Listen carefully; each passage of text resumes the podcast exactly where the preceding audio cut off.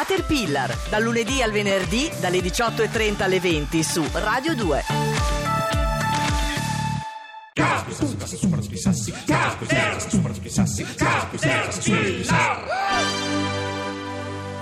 Young Money.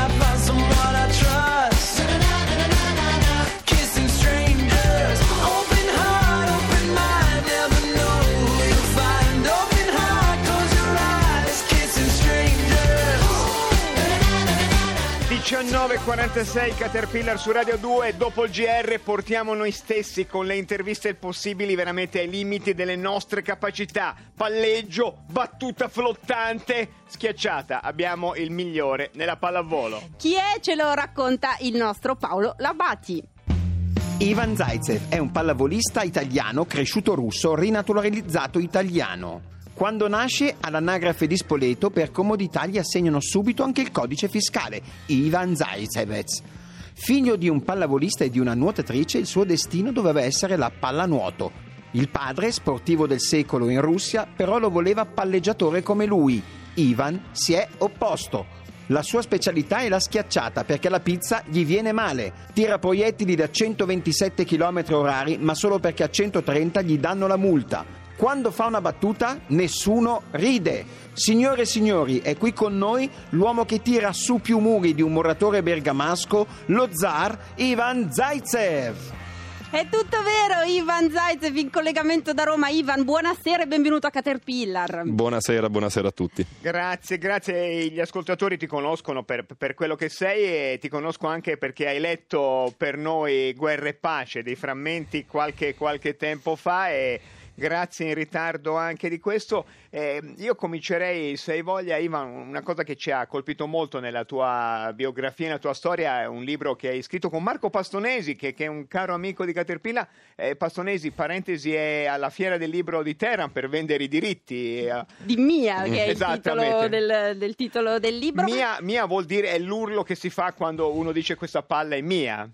Sì, assolutamente, assolutamente. La- È praticamente la prima parola che viene insegnata quando si gioca a pallavolo, essendo in sei dentro al campo, il campo diventa tra virgolette un po' piccolo, logicamente. Iniziando da piccoli si è un po' più piccoli di per sé, però comunque li- gli scontri succedono anche lì, quindi uno deve impararla a chiamare. Ivan, eh, gli italiani si sono innamorati dei tuoi urli quest'estate a Rio de Janeiro, sono un po' innamorati di te in, in generale. Quando Ti dici gli italiani penso a Sezza, a No, volte. anche a me stessa. scusa, Ma Ivan. ehm, Ivan, pa- perché ti abbiamo chiesto di leggere Guerra e Pace? Perché eh, tu e Marco Pastonesi lo, lo raccontate nel libro veramente che racconta in modo incredibile la tua vita. Tu sei figlio di di quello che è stato definito eh, l'atleta del secolo in Unione Sovietica, un eh, pallavolista direi epico. Eh, diciamo qualcosa anche sulla mamma, perché anche la tua mamma ha fatto il record del mondo nei 200 rana, per cui eh, nuotava come una scheggia. Tuo nonno era un, um, un aviatore dell'Armata Rossa, insomma, non andrei È, più è- è indietro. un- è un'epica. Mica pizza e fichi, direi. Fine, No, infatti. Però a volte, a volte quando si ha un, un- un padre che fa delle cose importanti, nel tuo caso nello sport, in qualsiasi eh, altra cosa ne- nella vita, poi non è facile stare dietro a un padre importante. Come te la sei cavata? Beh, non è facile assolutamente, soprattutto se, se quel tuo padre cerca, sopra- se, mh, cerca di spronarti a seguire quello che ha fatto lui. Diciamo che il modello russo, quando, vi- quando nasce un figlio maschio, il padre deve per forza obbligarlo, tra virgolette, a seguire le, le orme del padre perché il padre ha avuto successo in famiglia, insomma, ha tirato su una famiglia, quindi altrettanto deve fare il figlio. E, e al figlio a te veniva voglia di fare l'illustratore da, da- Beh. da piccolo, di fare altro. Beh, di fare altro diciamo che era difficile, poi quando ho sviluppato un certo caratterino sono andato tra virgolette per la mia strada, sempre nel mondo della pallavolo, però abbandonando il, il ruolo di palleggiatore che era quello obbligato da mio padre. E sei diventato l'attaccante che tutti conosciamo e tu dici nel libro, insomma, quello è il momento in cui io mi sono anche liberato spostandomi un po' in, in un altro luogo. Io vorrei anche menzione d'onore alla mamma perché, insomma, anche lei, eh, mi- mica, mica pizze e fichi, pure lei. Ci racconti, scusa, il momento della tua nascita, esattamente mentre tu nascevi in una casa, eh, dove esattamente? Io nascevo a Spoleto, Sì? Il As- babbo dov'era? il babbo era in campo che giocava alla finale olimpica di Seul 88. Ecco. stava perdendo, quindi tutta sta collezione di argenteria e di, di medaglie d'argento che sto inanellando in questi anni, purtroppo diciamo che magari è legata anche proprio al momento della mia nascita, visto che in quella, in quella finale olimpica papà perse e quindi purtroppo la mia nascita è andata così. E però venne fuori questo bimbo che era un bel 4 kg, abbiamo letto, bello già, come dire, importante, 55 centimetri, una piccola Abbiamo- parte abbiamo dei due dati. metri. di- di- Ivan, eh, resta con noi, adesso archiviata la famiglia, parliamo solo di te, resta solo un attimo a Caterpillar.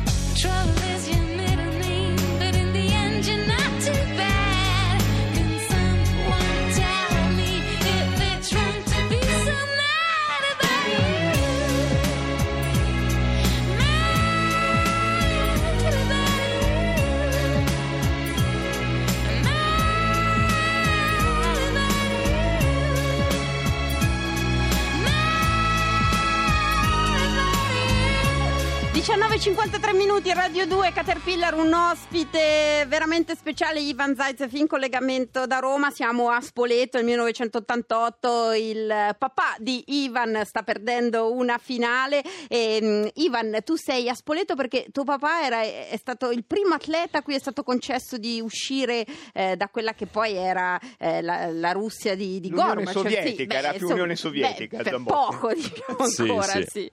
sì, si stava sfaldando la CCCP e quindi papà è stato autorizzato ad uscire dal paese, è arrivato a giocare nella Venturi Spoleto e che purtroppo tra l'altro adesso anche con un altro sponsor l'altro giorno ha perso la finale di promozione nella massima serie di pallavolo, cosa che mi dispiace perché essendo nato a Spoleto ci tenevo a dirlo, però ecco, per fortuna sono nato in terra umbra e diciamo che sub- da subito ho respirato l'aria d'Italia. Ivan, qu- quando ti sei sentito consacrato come zar? Eh, C'è un momento particolare ti- che ti sei percepito diventato qualcosa di molto molto importante, un idolo, un'aspirazione? Beh, eh, un momento importante credo, mh, credo proprio non riuscirei a definirlo. Diciamo che man mano che facevo, che giocavo a pallavolo, cosa che mi viene meglio nella vita, penso, eh, ricevere il consenso dall'esterno da parte di tifosi, da parte di persone, magari ricevere qualche lettera di- da parte eh, di persone che mi seguono, lì magari ti rendi conto che stai diventando un po' più grandicello, stai facendo qualcosa di importante nel tuo sport e nel tuo campo. Ivan, grazie anche a te la pallavolo eh, in- nell'ultimo periodo in Italia vive anche così di, di- di grandi successi anche, anche culturali, in qualche modo tu lo racconti nel libro, è il bello della pallavolo, c'è tutta una serie di, di lunghe pagine in cui tu racconti co- cosa c'è di bello, ma in particolare nel, nel gioco di squadra, cioè nel rapporto con, eh, eh, con gli altri giocatori, che cosa c'è di un po' diverso da- eh, da- da- dagli altri sport, magari il calcio che- che conosciamo un po' di più? Credo che la cosa più diversa di tutte sia eh, il mettersi a nudo. Devi metterti a nudo proprio entrando in un campo da pallavolo perché si è in sei, si è in tanti ed ognuno tocca la palla praticamente perché alla fine ci sono tre tocchi e devi essere perfettamente coordinato e devi conoscere non soltanto i difetti e i punti forti di- tecnici de- del tuo compagno ma anche caratteriali i difetti caratteriali e i punti forti caratteriali, quindi è tutto un gioco molto tecnico ma soprattutto molto mentale per far sì che una squadra cresca e diventi una squadra imbattibile o comunque una squadra vincente bisogna creare un certo feeling eh, particolare in mezzo al campo mettendoti a nudo proprio Su questo, e Ivan, a proposito di mettersi a nudo, tu sei l'uomo più tatuato del mondo, solo Nikolai Linin ha così tanti tatuaggi, quanti ne hai? No, no, ne ho tre, ne ho soltanto tre, però sono belli grossi, diciamo che sono belli visibili. Un- Uno ha a che fare con Baricco, questo lo dico perché Cirri è, è- è- è lettore, grande, cioè. grande lettore. Tu hai cui- tatuato tutto un libro di Baricco sul corpo. Soltanto un titolo, soltanto un titolo del suo libro.